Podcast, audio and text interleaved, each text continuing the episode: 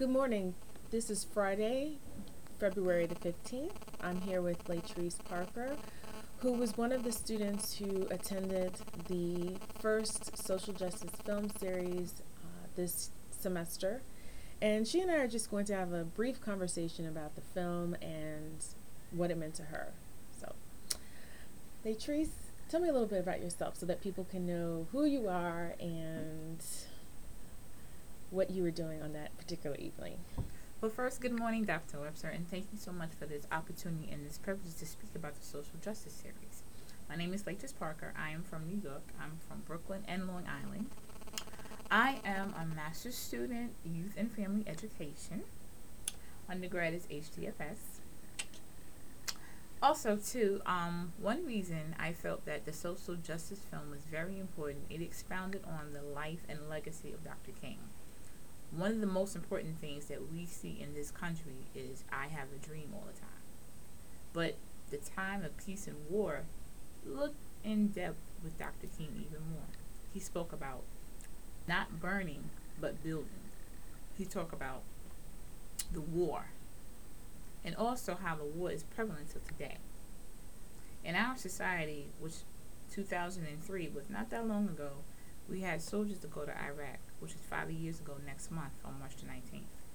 Dr. King's speech for time in war was very important today on a lot of aspects in the black community as well as the white community. He gave a whole bunch of ideologies and terminologies that a lot of people didn't think he was right for at the time. Social Justice Series film is what it says social justice in this country almost 45 years ago, blacks, people of color, were mistreated and misguided. Dr. King was one of the few leaders to step up to the plate and make a difference and social change.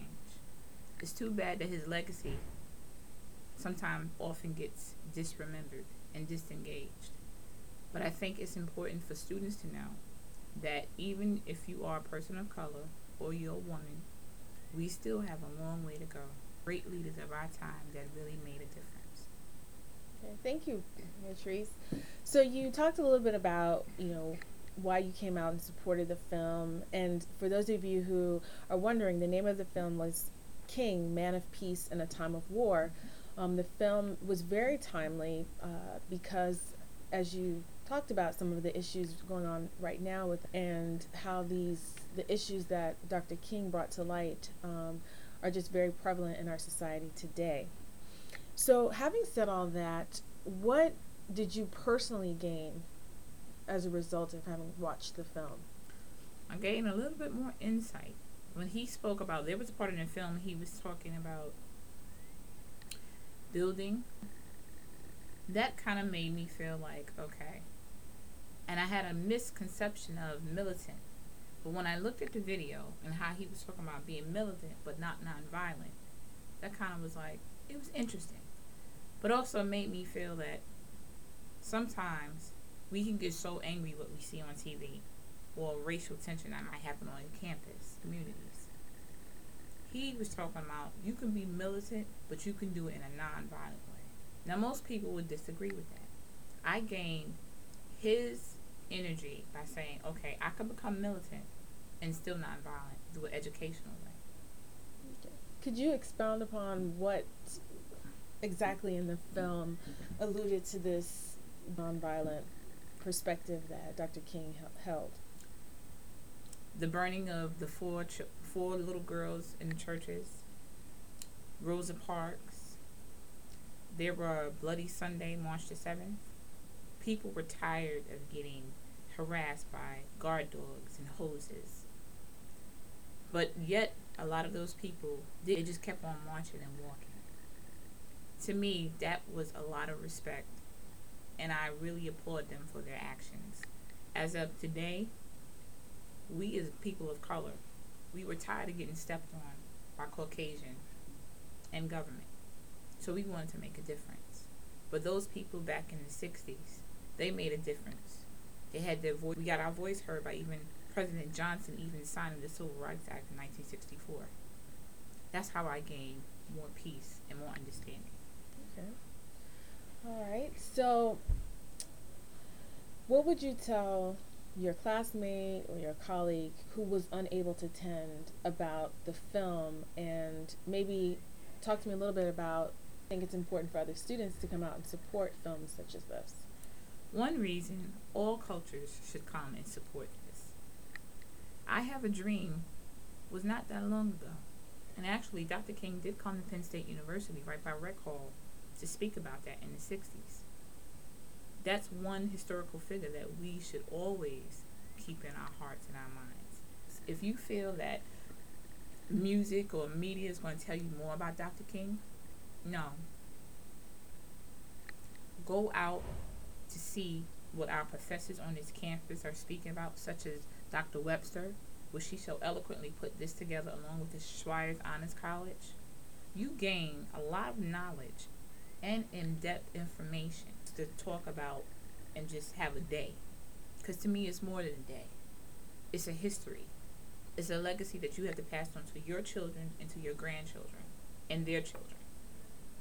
What is also important too is students, if you're so preoccupied with the things on campus, take a time out to look at a historical figure that really had a difference, especially in people of color, in getting it.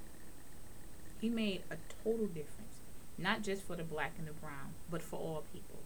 And I encourage each student to go and support your professors, especially in this program.